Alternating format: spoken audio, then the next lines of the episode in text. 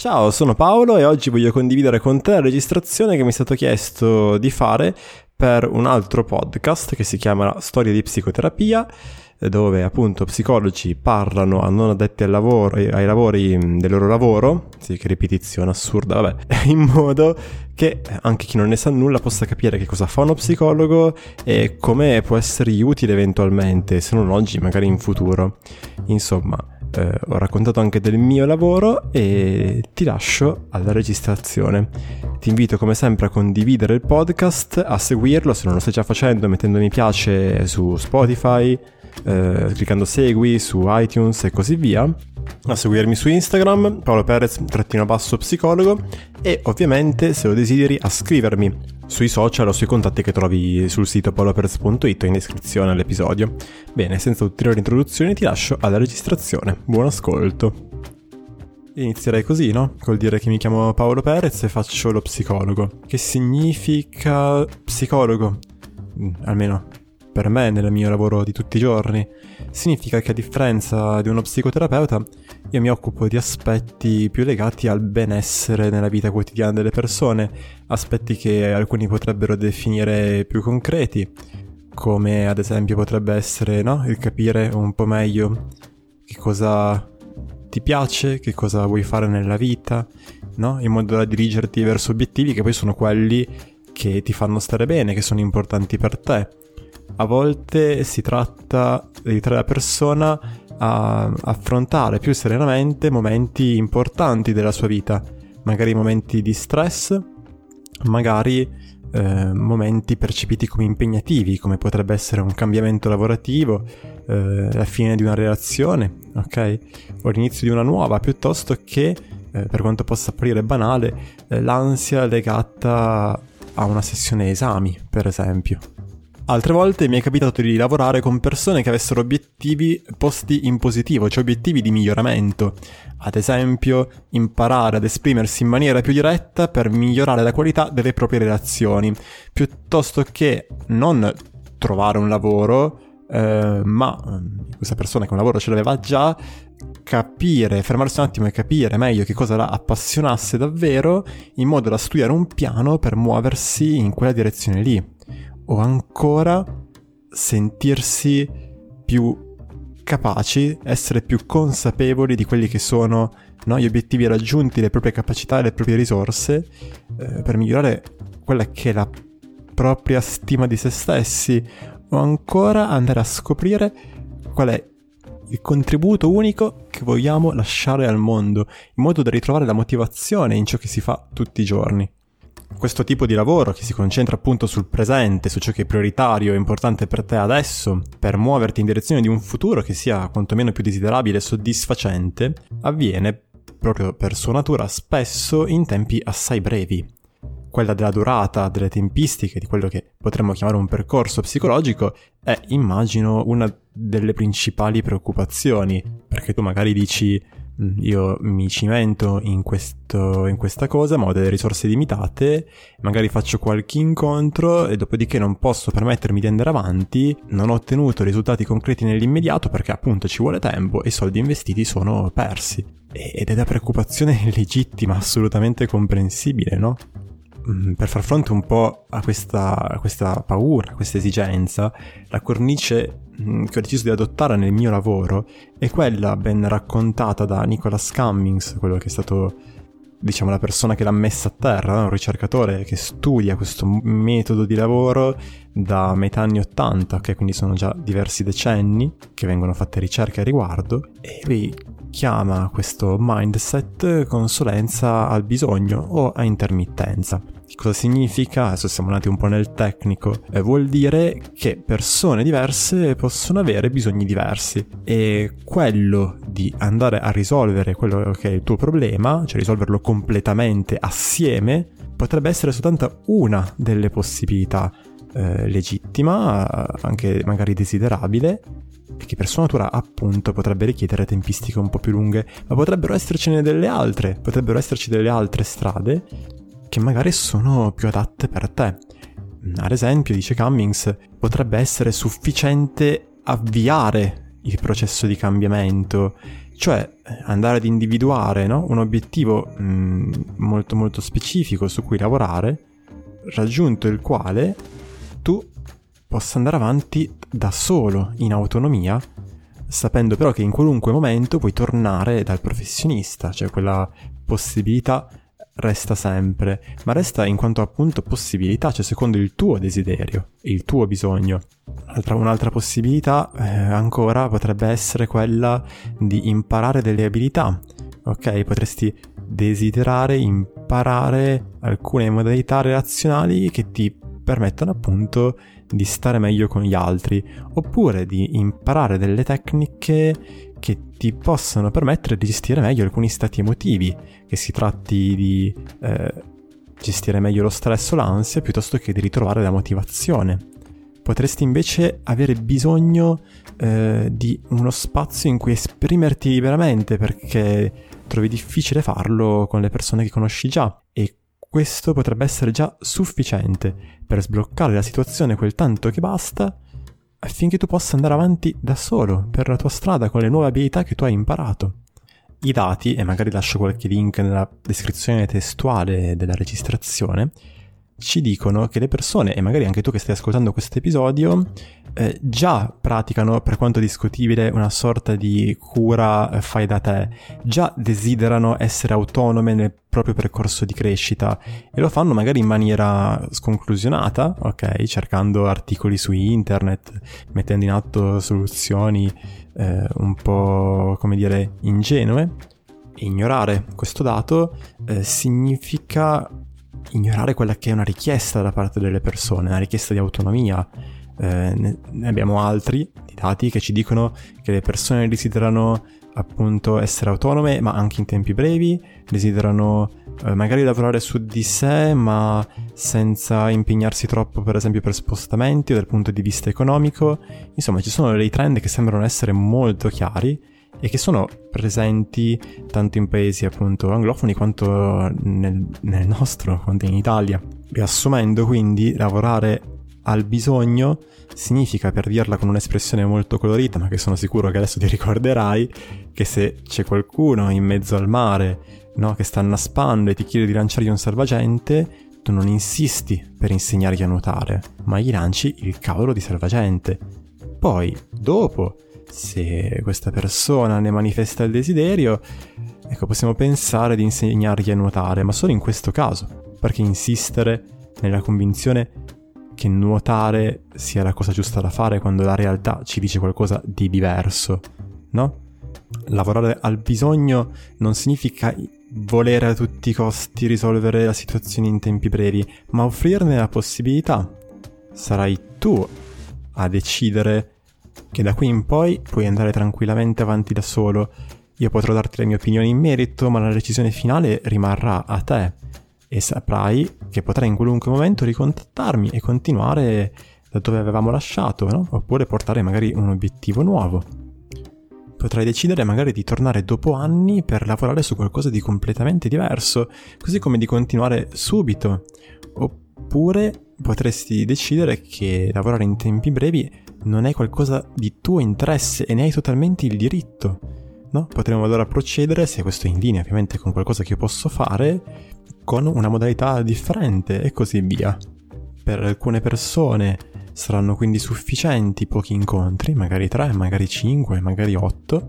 Per altre ancora magari ne basterà uno solo, come ci insegnano i ricercatori dell'Italian Center for Single Session Therapy, ben rappresentato da Flavio Cannistra e Federico Piccirilli, che sono anche autori di un libro che si chiama appunto Terapia seduta singola, che ti consiglio, soprattutto se sei un collega, perché racchiude tutte le ricerche sul campo. E altre persone ancora riterranno più utile per loro un maggior numero di incontri e va benissimo così. La logica è quella di dare a ciascuno ciò di cui ha bisogno, non ciò che io, in quanto grande professionista esperto, in quanto no, adepto di una specifica teoria che dice che le cose vanno fatte sempre in un modo, no? Ignorando il fatto che ciascuno è un'individualità unica, ritenga eh, che debba essere fatto. È un modo di lavorare che parte da ciò che è un dato di realtà. Realtà rappresentata dall'individuo unico che ho di fronte. Ok, adesso ho parlato in generale del mio lavoro, però se tu sei qua che ascolti questo podcast, probabilmente vuoi sapere che cosa succede nello studio e questo è il vero motivo che ti ha portato qua. E va bene, allora posso provare a raccontarti un caso, un caso di cui adesso cambieremo tutti i dati in modo che sia assolutamente non riconoscibile. Potremmo creare, potremmo chiamarlo il caso di Carlo. Inventiamoci questo nome, Carlo. Carlo che viene in studio col desiderio di imparare ad esprimersi in maniera più diretta. Carlo aveva sviluppato l'abitudine, caretta sua, eh, veniva portata avanti da tutta la vita, di un po' mentire su tutte le cose che erano importanti per lui e lo faceva soprattutto con alcuni membri della famiglia, con persone no? a lui care come potevano essere il suo compagno, no? i suoi genitori e così via. Ad un certo punto era successo che Carlo ne avesse detta una talmente grossa che sarebbe la verità sarebbe venuta presto fuori e non che la cosa lo preoccupasse particolarmente, ma questo evento gli aveva fatto dire basta, io non voglio più continuare con questa modalità, non è sano, non mi piace, eh, voglio dire apertamente ciò che faccio, espormi anche eventuali critiche, non importa, però penso che sia importante per avere relazioni migliori. E così viene in studio con questo obiettivo, con questo problema. Con Carlo facciamo un totale di tre incontri. Ok?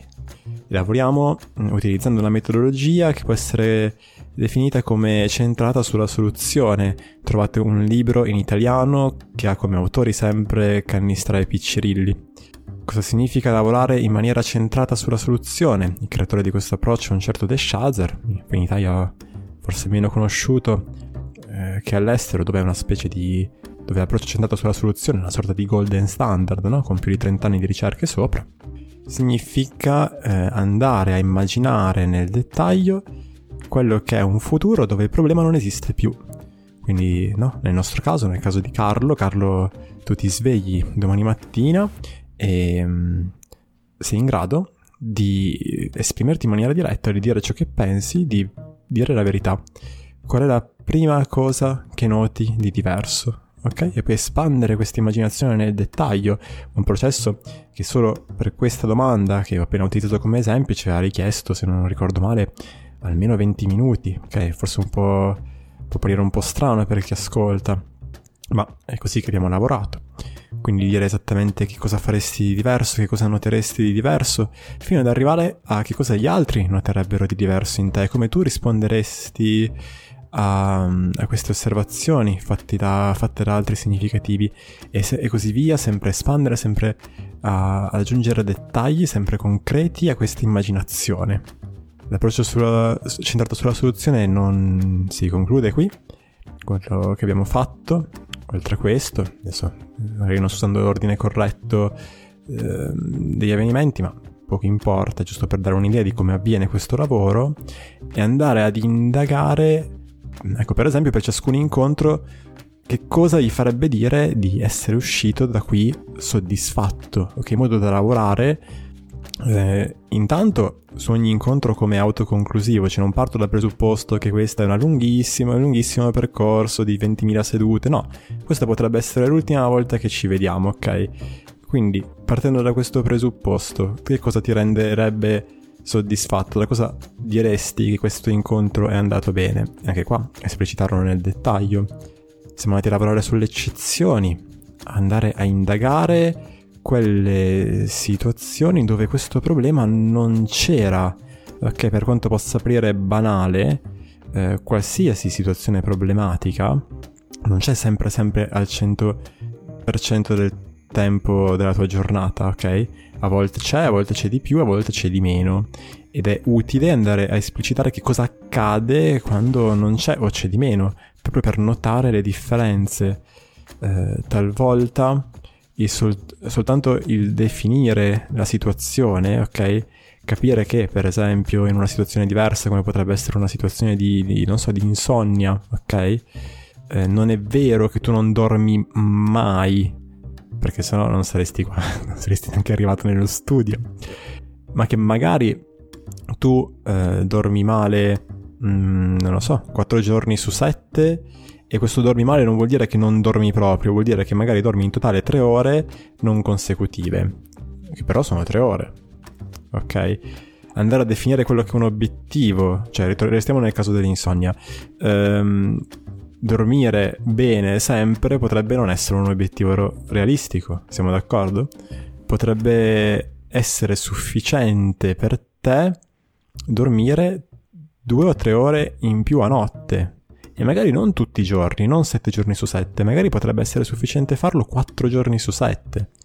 Andare a ridefinire in questo modo l'obiettivo la situazione spesso è già promotore di un cambiamento, proprio, proprio perché una situazione che sembrava pervasiva e insormontabile, tutto sommato, tutto un tratto diventa eh, definita e affrontabile.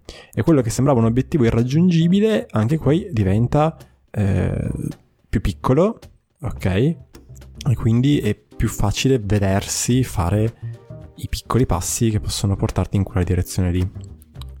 Tornando invece al caso di Carlo, abbiamo lavorato in questo modo, con un approccio centrato sulla soluzione, volto a indagare no, ciò che farà di diverso una volta che il problema non ci sarà più, volto a rendere esplicite quelle che sono le strategie che hai già messo in atto, eh, a visualizzarti un passo più in là e notare cosa fai di diverso, che cosa, dicono, cosa dici di te, eh, ciò che fai e così via. Eh, rimando ovviamente al libro già citato, se volete saperne di più, per esempio sui costrutti teorici che stanno dietro questo approccio e così via. Durante il secondo incontro eh, ho ritenuto che potesse essere utile insegnare a Carlo l'autoipnosi eh, come modalità da utilizzare in maniera autonoma a casa eh, ogni qualvolta ne avrebbe sentito la necessità. Eh, l'ipnosi, così come eh, gli approcci centrati sulla soluzione, così come più o meno tutto quello che faccio, eh, è una metodologia che ha una fortissima base scientifica di, di ipnosi eh, propriamente detta, ok? Poi ci sono un sacco di stronzate, però non è ciò di cui sto parlando adesso. Eh, ho fatto anche un video che trovate su YouTube a riguardo ed è una tecnica che si è dimostrata efficacissima in una immensa varietà di situazioni. Ci sono più di 20.000 ricerche che ne attestano l'efficacia solamente su Psychinfo, che è una sola banca dati, ok? Figurati tutte le altre. Insomma, con Carlo ci siamo visti tre volte, a distanza eh, di due settimane tra un incontro e l'altro, perché mm, ritenevo andasse bene così e per non pesare troppo anche dal punto di vista economico su di lui, perché un conto è pagare una seduta a settimana, un conto è pagarne una ogni due. Eh, anche perché la maggior parte dei cambiamenti avvengono al di fuori della seduta, proprio perché tu hai un'ora con me e più di 300, no? Tra, tra un incontro e l'altro. Quindi sarebbe esagerato ritenermi, come dire, il generatore del cambiamento in te, quanto piuttosto un semplice ma importante facilitatore. Un collega faceva questo esempio, no? Questa metafora, eh, per cui lo psicologo è un po' come la guaina mielinica dei neuroni che fa da isolante e permette no, al segnale elettrico di, di scorrere meglio all'interno dei neuroni in maniera più veloce, in maniera più efficace. Scorrerebbe comunque, però in maniera molto più sconclusionata e in maniera molto, effic- molto meno efficiente. Insomma, per concludere questo caso, ci siamo visti di tre volte e già da una volta all'altra eh, Carlo mi raccontava dei progressi fatti, di come um, situazioni che, appareva, che, apparivano fino a quel momento assurde e insormontabili, improvvisamente, senza sapersi esattamente spiegare il perché, gli sembravano fattibili e mi diceva, mi ricordo il terzo incontro, che gli sembrava persino strano, no? Eh, che quella situazione fino a quel momento fosse problematica perché ora gli appariva così semplice così scontata. No, è stato bravissimo a, a fare gli esercizi che, che, gli sono stati dati, a, a, mettersi in gioco in seduta, è stato, è stato veramente in gamba. Il compito tra un incontro e l'altro era, giusto nel caso fosse curioso di saperlo, quello di notare le cose che funzionano, una continuazione del lavoro fatto in seduta, oltre che, quando gli è stata insegnata l'autoipnosi, di esercitarsi in essa. Uh, mi rendo conto che raccontare un caso riuscito è un po' un'autocelebrazione, e quindi sono un po' come me la sto contando, però questo è quello che è successo. e, e visto che tu sei qua per ascoltare cosa avviene in seduta, ho pensato che fosse un buon esempio. Mm, posso raccontartene un altro? C'è ancora un pochino di tempo? Ok, di una persona che ho visto online, perché lavoro anche in questa modalità, un ragazzo che era venuto da me dicendo che si sentiva molto timido nel parlare no? con, con ragazze, con persone dell'altro sesso che gli piacevano e che si era un po' stufato di queste cose e voleva fare qualcosa al riguardo. Questo è stato un caso di quelli a seduta singola, ok? Giusto per dire che è possibile fare una cosa del genere, non è una cosa che mi sono inventato io, ripeto, abbiamo 30 anni di ricerche a riguardo. E dunque, no, questo ragazzo mi racconta che quando si avvicina a una persona che gli piace comincia a sentirsi molto molto nervoso, letteralmente si blocca e non riesce a essere se stesso, non riesce a esprimersi mm, come vorrebbe, no? risultando spesso molto poco affascinante, impacciato e così via. Viene fuori, parlando, che lui in realtà una ragazza ce l'aveva mm, già avuta, cosa che mi ha incuriosito parecchio, no? e allora è stato... Eh, spontaneo per me chiedergli scusa, ma quella volta lì come, come hai fatto? Cosa hai fatto di diverso che ti ha portato a quel risultato? E questo ragazzo eh, mi ha raccontato che in quel periodo lì stava meditando, cioè aveva questa pratica di meditazione fatta a modo suo, insomma, che andava avanti quotidianamente, cioè da diverse settimane, e questa cosa l'aveva molto aiutato in quella situazione specifica. Allora gli ho chiesto se lo stesse facendo ancora e con sua sorpresa mi ha risposto di no. E allora gli ho chiesto cosa ne pensava dell'idea no? di rimettersi a, a meditare, visto che l'altra volta aveva funzionato. Il ragazzo ha risposto che gli sembrava una buona idea e il resto dell'incontro è stato speso a è stato impiegato a strategizzare questa meditazione, cioè quando lo farai, ok, in che parte della giornata, um, quanto durerà, come avverrà, ok? Non tanto perché mi interessasse saperlo per me, eh, quanto in modo che fosse chiaro a lui, ok? Questo solo incontro, che è andato a riprendere una strategia che già funzionava, è stato tutto ciò di cui quella persona ha avuto bisogno. O quando avvengono um, dei cambiamenti così rapidi e mia premura, seguendo appunto quelle che sono le procedure, eh, fare dei follow up, cioè sapere se la persona effettivamente è migliorata eh, nei mesi nelle settimane, nei mesi successivi, se questo cambiamento è stato mantenuto e così via. Proprio per evitare no, quelli che potrebbero invece essere dei, dei dropout, okay, dei, dei miglioramenti non, non effettivamente avvenuti. Ed è quello che è successo, cioè un, il cambiamento è avvenuto grazie alla no, implementazione di questa nuova abitudine, che nel suo caso era la meditazione, e si è mantenuto nel corso del tempo, quindi dopo un po', eh, esplicitando il fatto che la mia porta era sempre aperta, che lui sarebbe potuto tornare in qualunque momento, ci siamo, ci siamo salutati e, e, e, spero che stia facendo ancora, che la sua vita stia, stia procedendo bene.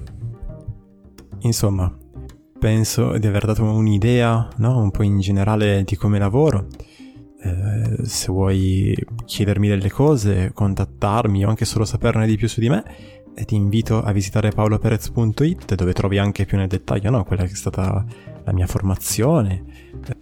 Trovi lì i miei contatti, altri dettagli sul modo in cui lavoro e poi soprattutto il mio podcast eh, diventa Chi sei, che trovi appunto sia sul sito, sia eh, su Spotify, su iTunes, puoi ascoltarlo gratis senza nessun tipo di abbonamento anche sulle suddette piattaforme.